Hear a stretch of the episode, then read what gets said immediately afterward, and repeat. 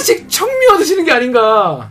조금씩 청와대로. 어느 날 슬쩍 청와대에서 살고 계실까? 그러니까, 그러니까 우리 우리 하나 약속해 우리 댓글 읽어주는 기자를 보시는 분도 그렇고 만약에 윤석열 대통령이 청와대로 돌아간다고 해도 음. 비난하지 않기로. 영빈관 잘 썼다. 어, 그래서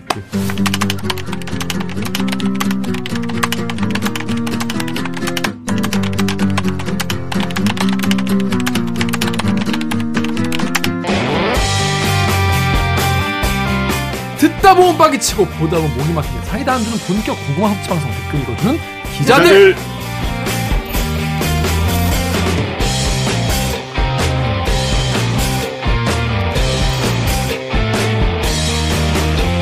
실화입니까? 실화냐? 더비형 고퀄리티를 추구하는 사내수공업 방송입니다. KBS 기사에 누리꾼 여러분들이 댓글 남겨주신 분노, 질책, 응원 모두 받고 있습니다. 여러분이 한 땀 한 땀 눌러주시는 구독, 좋아요는 4차 언론혁명에 자꾸 큰 힘이 됩니다. 반갑습니다. 댓글 읽어주는 기자 김기환 씨 오늘 방송 보시다 일단 이 방송 괜찮다 재밌다 들을만하다 싶으시면 구독과 좋아요 버튼 한 번만 눌러주세요. 네, 나 네, 네. 브라질전이 봤어요? 봤어요? 봤어요? 광화문. 광화문 갔다 왔어? 다녀왔습니다. 미쳤어. 영하 3도.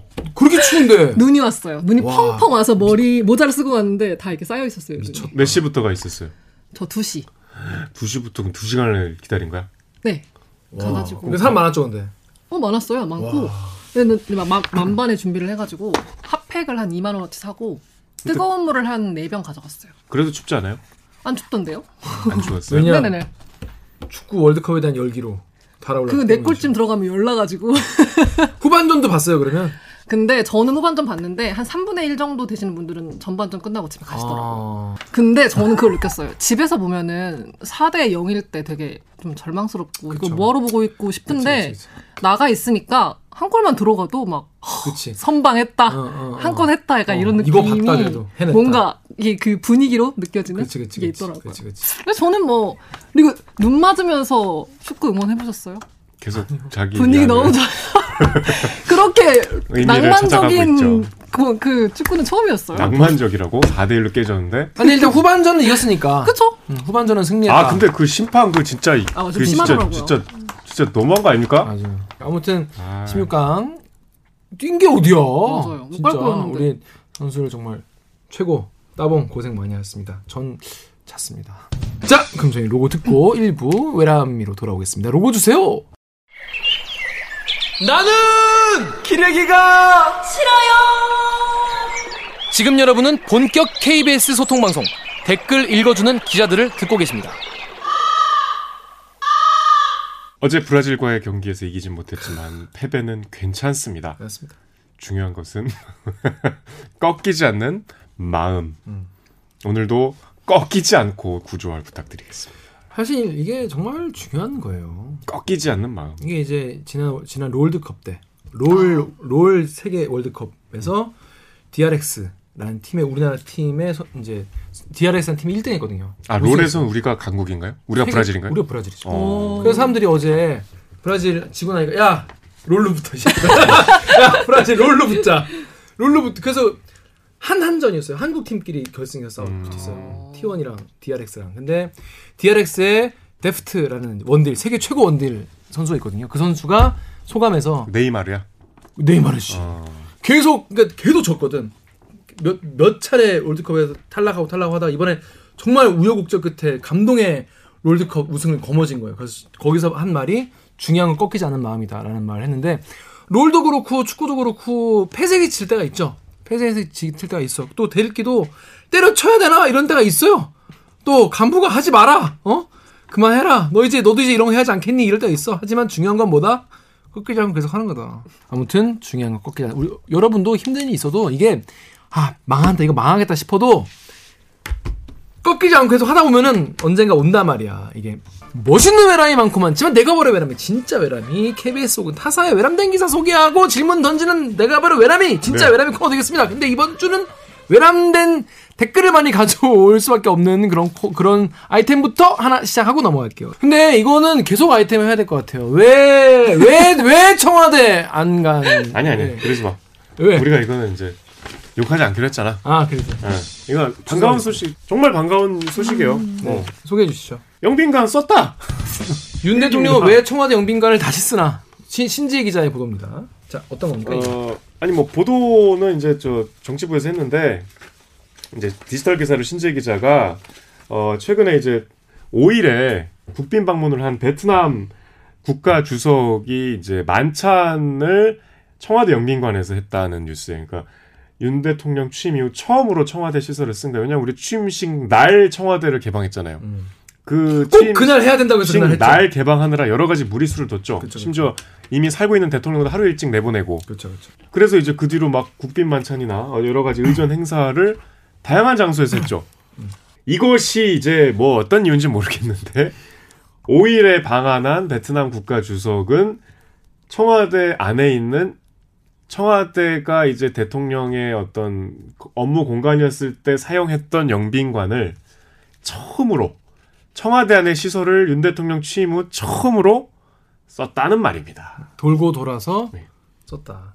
다음에 ANTLAD님이 DL님이 청와대를 국민에게 돌려준다더니 또 아무 해명 없이 또 뺏어가네요.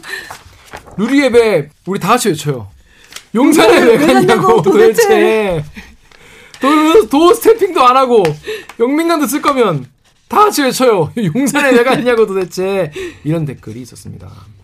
근데 반대로 잘했다 이런 말씀 드렸습니다. 네이버의 민땡땡님이 국가 귀빈 모시는 장소가 동네 예식장보다 초라한데요. 새 영빈관 지을 예산을 니들이 반대하지 않았음. 뭔 헛소리야 갈 데가 없잖아 이렇게 말씀하시고 네이버의 BC40님이 여기 댓글 보니까 어, 기존 영빈관을 그대로 사용해도 시비 걸고 신축한다고 해도 시비 걸고 비판을 위한 비판하는 거 아니냐 이 말이요.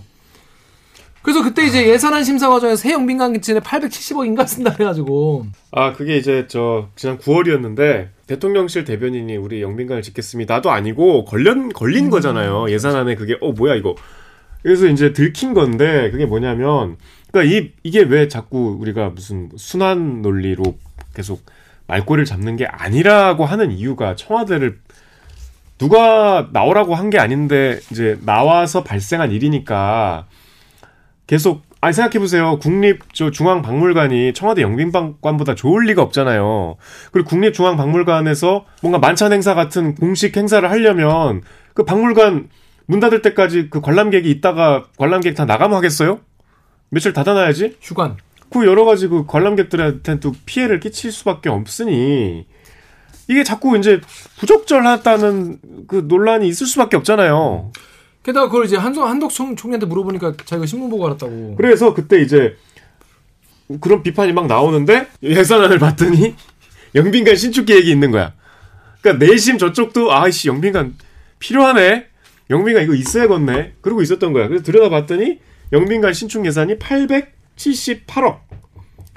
그래갖고 막 굉장히 논란이 됐었죠. 아니 이거, 이거, 이거 청와대를 나왔다 해도 청와대 영빈관 쓰면 되는 거 아니냐? 영빈관은 계속 쓸 수 있는 거 아니냐? 그런데 이제 대통령실 관계자가 용산 시대에 걸맞는 영빈관이 필요하다는 점에서 국민들이 많이 공감해 주실 거라 믿는다. 믿는다 하지만 그 믿음이 여지없이 깨져버렸죠. 믿지 않으셨죠. 그래서 계속 논란이 됐었어요. 어, 신축 계획도 철회했고 박물관을 쓸 것이냐, 특급 호텔을 전전할 것이냐, 아니면 뭐 저 용산 근처에 컨벤션 센터를 쓸 것이냐. 아 여러 가지 고민하다가 에라이 돌고 이제. 뭐 최근에는 그 우리 살만이 형 음, 아, 아, 저- 사만요. 용, 깡, 깡, 깡생수 먹고. 새로 지은 이제 신축한 관저에서 초대를 해서 이제 했고 뭐 저 여러 가지 시도를 했는데 영빈관 만한 곳이 없었나 봐요. 근데 처음에는 되게 영민관을 하려고 계획한 것처럼 얘기를 했는데 알고 보니까 원래는 국립중앙박물관에서 하려고 하다가 뭐가 아다리 안 맞아주고 이제 캔슬한 거라는 거예요. 트위터 댓글 읽어주세요. 근데 트위터 게시글에 그러게 말이야 님이 이게 국중박 휴관 취소한 이유구나. 국립중앙박물관. 심지어 기사들은 마치 원래 우리 이렇게 쓰려고 했다고 다 계획이 있었던 것처럼 올려쳐주며 진짜 대단하다. 11월 25일에 휴관 공지를 했었거든요. 근데 12월 1일에 휴관 취소 공지를 했어. 박물관도 얼마나 곤란하겠어. 아, 참, 그, 참, 그, 참, 그, 대통령이 쓴다니까 뭐라 말, 말은 못하고. 그, 그, 지금까지 웨빈 만찬 행사를 어디서 했는지 신지혜 기자가 이제 쫙쭉 찾아본 거예요. 근데 보니까 바이든 미국 대통령은 국립중앙박물관, 그리고 조코 위도도 인도네시아 대통령은 대통령실에서 했고, 카밀라 해- 해리스 부- 미국 부통령은 신라호텔, 탄자니아 총리 카밀 마잘리와는 총리공관, 프랑크 슈타인마이어 독일 대통령은 용- 또 대통령실, 빈 살만 왕세자는 대- 관저, 뭐 계속 대통령실 대통령실 콜레도 호텔에서까지 그냥 말이 여기서 했네. 결국 돌고 돌아 베트남 국가주석은 청와대 영빈관에서 이제 러브샷을 하- 하시고. 덕후에 달라고 한 적 없는 청와대는 주고 국민들 다니는 박물관은 빼앗고 이게 뭐냐? 그러니까 그러네 생각해 보니까 국민들이 실제로 가야 되는 중인 국립중앙박물관은 하루건 이틀건 빼고 휴관시키고 달란 적 없는 청와대 물론 청와대를 돌려달라고 하신 분이 계실 수 있습니다. 아직까지 저에게 본인이라고 말하신 분이 아직은 없어요. 댓글을 포함해서 아직까지 없어. 만난 적도 없어. 근데 계실 수 있습니다. 계실 수 있어요. 아직 여러분도 찾으면 꼭 제보 바래요. 저거 만찬 하려고 몇 달 전부터 예약한 사람들도 다 통보 취소시키고 자기들끼리 만찬하는 게 너무 어이없다. 그렇죠. 그리고 KBS 기사에 It's me 님이 하다 하다 안 되겠나 봄. 무하와드 빈살만 관저 초대에서 나온 사진이 영 초라했죠. 그 이제 깡생수 먹은 그 사진이 좀 그랬다는 거예요. 깡생수가 뭐예요? 그 쌀만 형 앉혀놓고 테이블에서 둘이 생수 한잔 놓고 이렇게 얘기했어. 근데 그건 사실 음식이니까 그럴 수 있는데 그 외부에서 이렇게 악수하고 이런 사진들 있잖아요. 음. 저도 보고 놀랐어요. 무슨 약간 어디 대학 가서 만났나? 그래서 놀라가지고 어디지?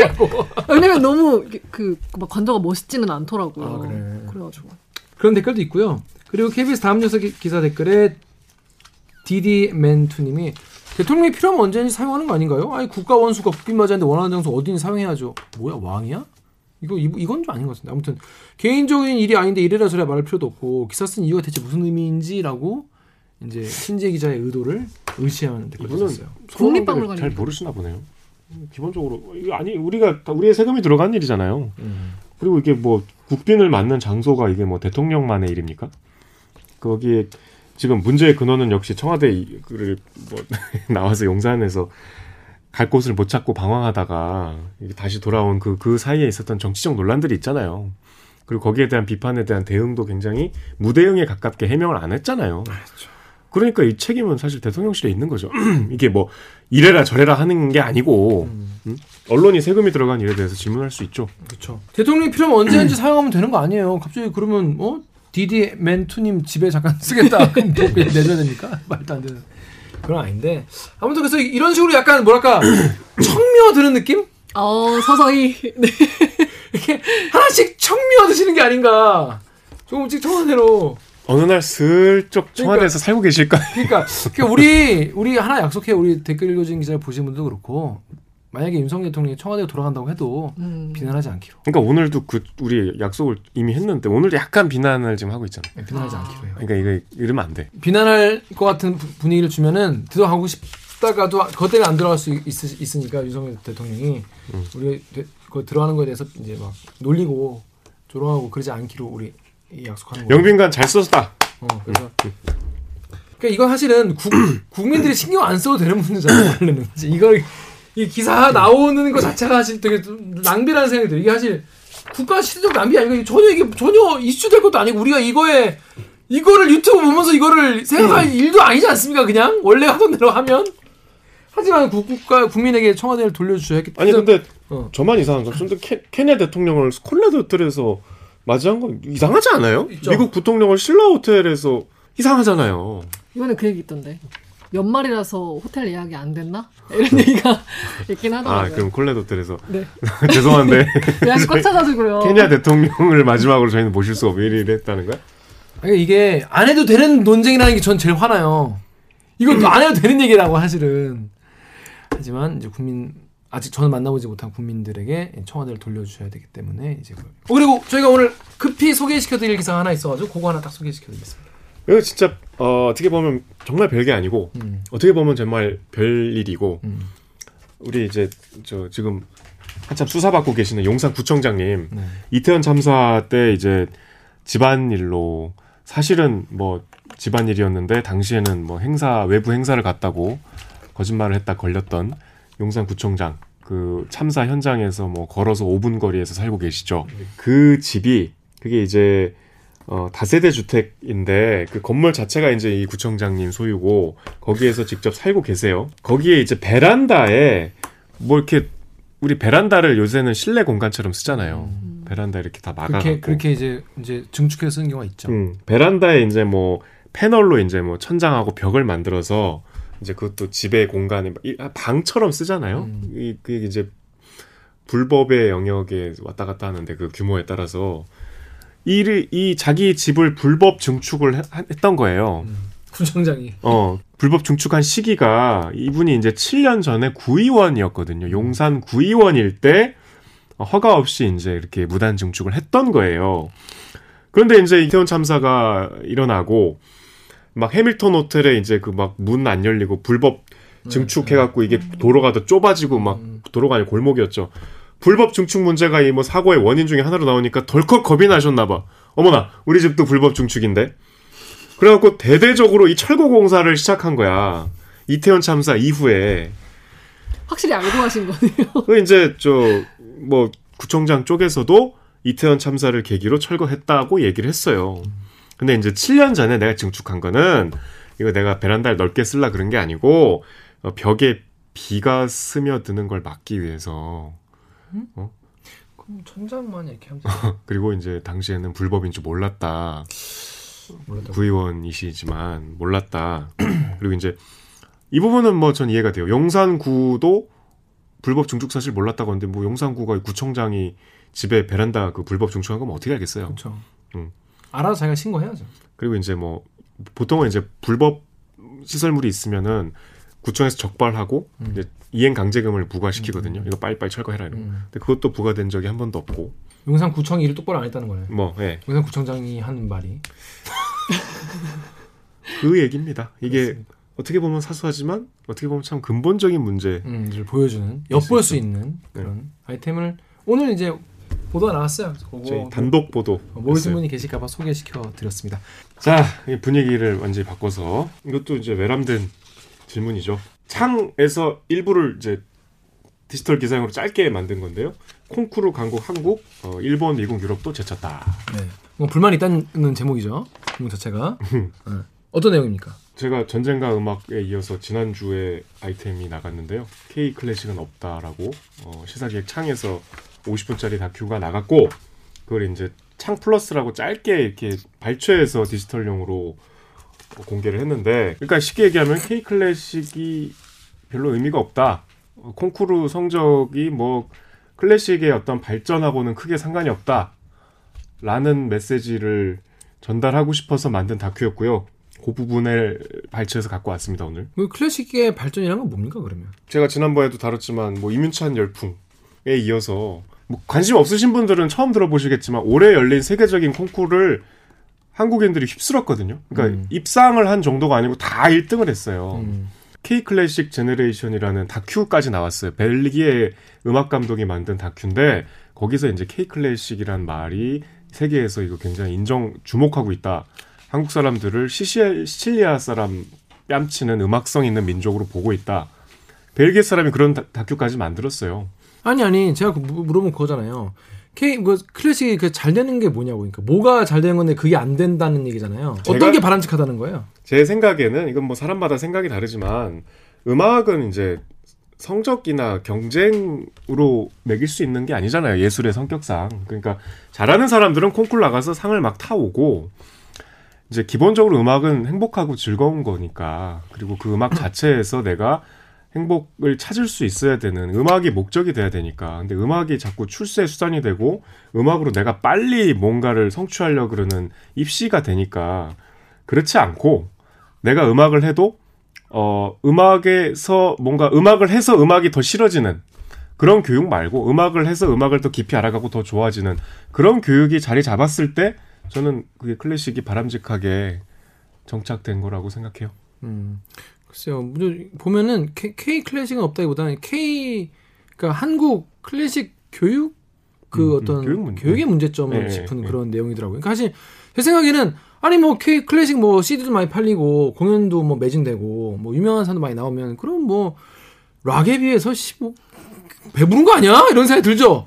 락 헤비메탈 scene은요 정말 척박하단 말이야. 어?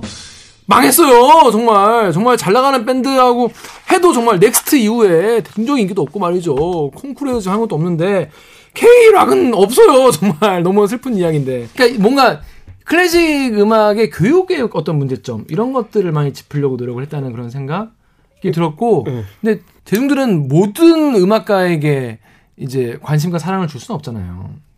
근데 그러다 보니까 이제 돋빛 나는 사람들에게 애정을 두기, 주게 마련이에요. 그 중에 하나가 이제 콩쿨의 이 이름을 뭐 내민 그런 사람들인 것 같은데 그런 분들에게 너무 스포트라이트가 가고 거길 위해서만 또 달려가는 그런 경주마식 이런 교육이 안 됐다 안 된다. 그러니까 오해하실 수가 있는 게 많이들 오해하셨던데 제가 뭐 콩쿨에서 막 성적 거두 이게 나쁘다는 게 아니고 그건 그 자체로 되게 훌륭하고 저도 음악 팬으로서 즐기죠.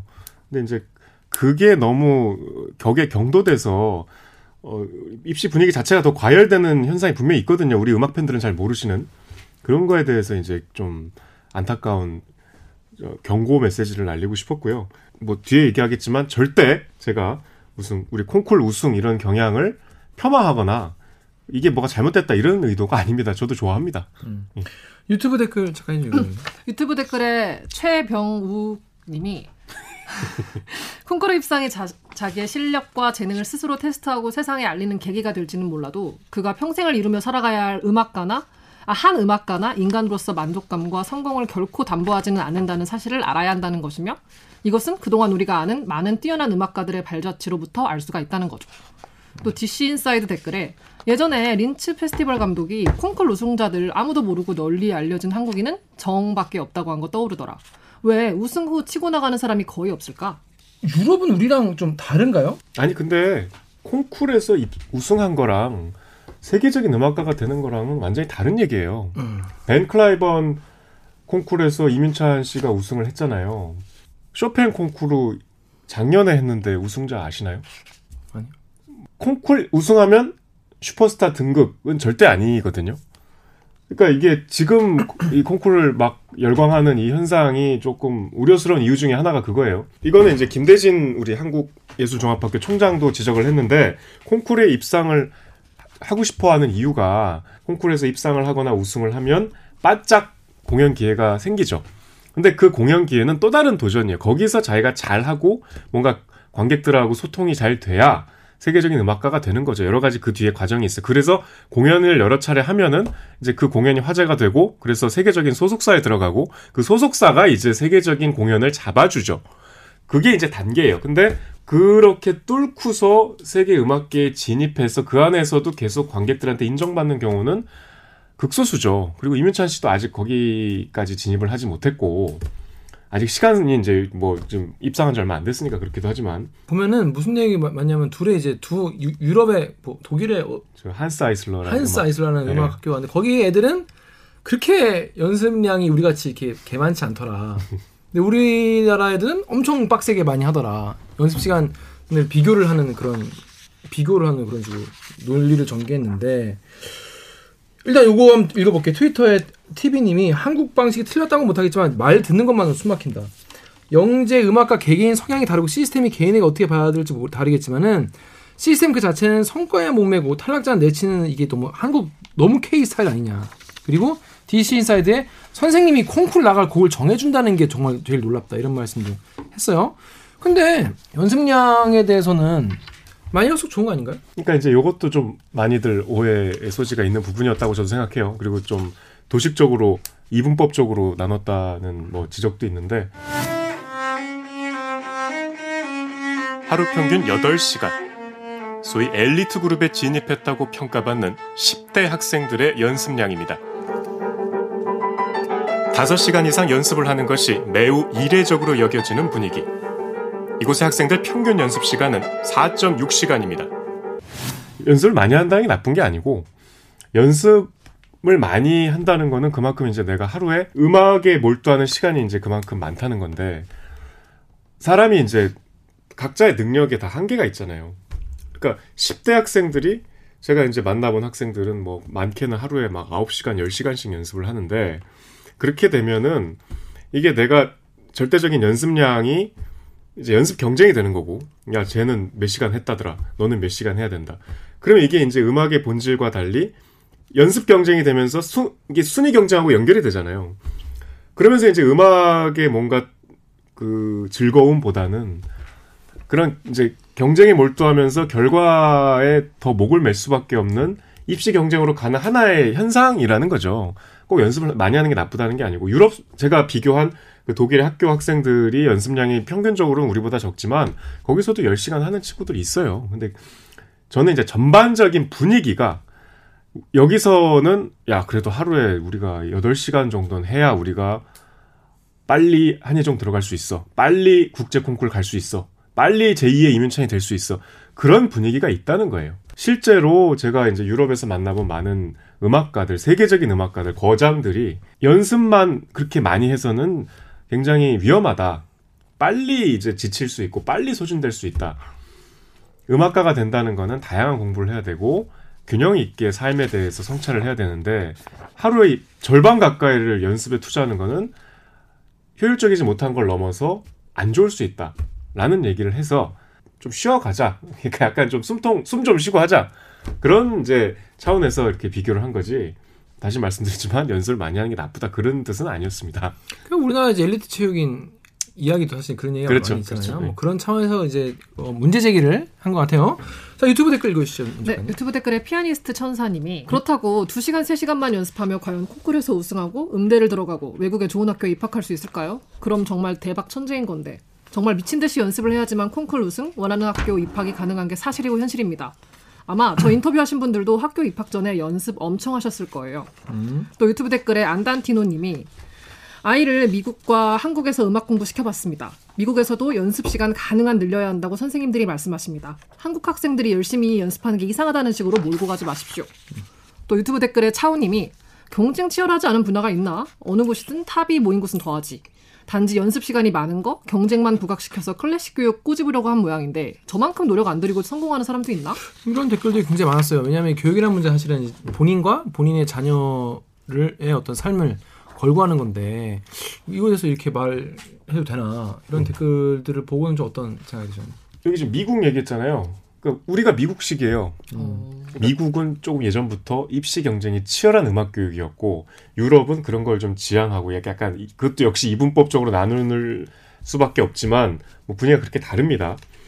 그게 이제 그게 한국식으로 열심히 하는 게 이상하다는 것도 아니고 그렇다고 유럽 학생들이 하루에 두세 시간만 하고 막 탱자탱자 논다는 것도 아니고 이제 경쟁이 치열한 건 좋은데 경쟁이 다가 아니지 않냐 그런 얘기를 하려면 좀 극단적으로 보여드려야 될 것 같아서 그리고 실제로 어 이를테면 올해 이제 시벨리우스 콩쿠르 우승한 양인모라는 바이올리니스트는 자기는 절대 4시간 이상 연습을 안 한다고 해요. 제가 인터뷰에도 넣었는데 인터뷰에 저기 나온 그 내용이 다가 아니고 여러 가지 많은 대화를 했는데 4시간 이상 하면 자기는 자 이게 더 이상 뭐 연습에 이렇게 연습을 위한 연습이 되고 집중을 못 하겠더래요. 근데 뭐 그건 사람 차이가 있죠. 그러니까 우리나라 음악 교육은 특히 내가 음악을 전공해야지 해서 그 컨베어 벨트에 올라타면 돌아갈 수가 없잖아요. 내가 예체능 계열을 선택해 갖고 이제 열심히 악기 하는데 내가 그냥 다시 인문 계열로 가야겠다. 이 선택이 굉장히 힘들잖아요. 다시 돌아갈 수가 없는 굉장히 그 절박한 구조가 돼 있기 때문에 또 막 돈도 많이 들고 내가 연습을 이거 하지 않으면 이 돈이 다 엄마 아빠가 주신 이 수업료 레슨비가 다 쓸모가 없어진다 이런 절박한 이 아주 그 저 무서운 분위기가 있기 때문에 그렇게까지는 조금 뭐 그럴 필요까지는 없다. 그렇지 않은 사례도 있다. 그렇지 않은 나라도 있고. 근데 들으면서 저는 든 생각이 유럽은 클래식 종주국이잖아요. 음. 그 사람들은 클래식이 되게 일상적으로 들어 있고 또 나라 잘 살잖아요. 복지도 잘 돼 있고 이거 아, 못한다고 굶어 죽는 것도 아니고 취업도 잘 되고. 근데 우리나라는 뭐 클래식을 따지면 뭐 개발도상국 같은 나라 아니겠습니까? 몇 명 잘 되는 대기업들이 잘 되고 그렇죠. 약간 분위기가 사- 상황이 좀 다르지 않나 보면서 좀 그런 의문이 들었어요. 이거를 맞아요. 단순히 비교하는 거는 좀 무리가 있지 않나. 우리는 그래도 유명한 사람 한둘이라 나와야 국민들이 그좀 관심을 좀 가지고 뭐 그런 나라 분위기도 있고 또 여기서 성공 이- 그렇게 성공하지 못하면은 사실 어떤 직업 직- 직업으로서의 어떤 음악가로서의 길도 다를 것이고 그런 걸 좀 같이 봐야 되는 거 아닌가요? 맞죠. 그러니까 이제 김 기자 말대로 클래식 어, 종주국은 뭐 독일, 오스트리아, 뭐 프랑스 이런 데죠. 그 당연히 종주국, 종주국은 유럽이고 유럽은 우리보다 훨씬 클래식이 친숙하고 친숙하다는 건 도처에 클래식 연주회가 있다는 거거든요. 그러니까 그 분위기가 아니에요. 우리는 당연히. 근데 최근에 막 슈퍼스타들이 나오면서 아 우리도 이제는 유럽처럼 할 수 있다. 이런 약간의 착시 현상이 생기면서 이런 풍토가 안 돼 있는 나라에서 그런 경쟁이 이제 어 나도 빨리 음악을 한다면 자고로 이윤천 양인모처럼 해야 되는 것 같은 이게 위험하다는 거죠. 우리는 아직 이 저변에는 지금 유럽하고는 비교가 안 될 만큼 협소하고 교육 제도도 굉장히 아직 덜 발달돼 있고 제가 이제 궁극적으로 이 프로그램을 누가 봤으면 했냐면 지난번에 제가 전쟁과 음악을 만들었을 때 이윤천 씨를 보고 어 우리 아들도 우리 딸도 저렇게 됐으면 좋겠다 음악을 시켜야겠다 혹시 이렇게 생각하는 부모님들이 조금 더 깊이 고민하시라 하고 만든 거였어요. 그런 의도로 했지만 이제 클래식 팬들 입장에서는 좀 음. 아니 씨뭐 그러면 연습 많이 하는 하는 우리 또 K 클래식 이걸 뭐 무시하는 건지 콩쿨 나가는 걸 폄훼하는 건지 좀 약간 안 좋은 댓글이 되게 많이 달리긴 했었어요. 근데 게다가 이제 K 클래식만 저도 처음 들어보긴 했는데 뭐 그런 말이 뭐 아까 말했다시피 누가 뭐 다큐로 만들기도 했겠다고 하지만은 뭐 우리 입장에서 보통 일반 시청자 잘 모르는 단어긴 하잖아요. 유튜브에 강희은 님이 K 클래식 기자들이 이거 이수시키려고 만든 단어 아니냐.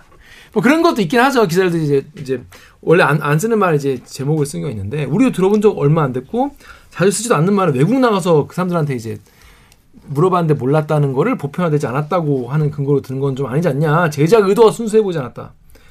유튜브에 아 이거 윤디리 얘기는 딴 얘기긴 한데 아무튼 윤디리 얘기는 갑자기 왜 하냐. 아무튼 윤디리 이 사람은 이제 피아니스트 유명한 피아니스트인데 성 성매수 혐의 그리고 되게 추문도 많았어요. 우리나라 음악인들이 연습 죽어라 해서 콩쿨 상 받고 윤디리처럼 이상해질 거란 얘긴지 정말 화가 나, 나더라. 윤디리 거기다 왜 윤디리 끼었냐 이런 댓글도 있었어요. 이런 비판 되게 많았고 뭐 다른 갤러리에는 뭐 뭐이 이 기자가 내가 이좀어 클래식 어설프게 만드는 것부터 마음에 안 들었다. 그래서 뭐 욕도 엄청 많이 해. 어떻게 이런 지- 비판들을 보면서 어떻게 좀 하시고 싶은 뭐, 말씀이 댓글들은 다 재밌게 봤고요. K 클래식을 제가 물어봐서 사람들이 막 모르는 그 장면이 이제 많이 댓글에 나오더라고요. 듀노 김치, 어, 듀노 싸이, 창피하다. 근데 듀노 그거 아니냐? 예, 창피한 걸 보여주려고 그걸 넣은 거예요. 그러니까 음. 의도를 거꾸로 이해하셨는데 그 아무도 몰라. 아무도 모르는 그 창피함을 제가 같이 공유하고 싶었어요.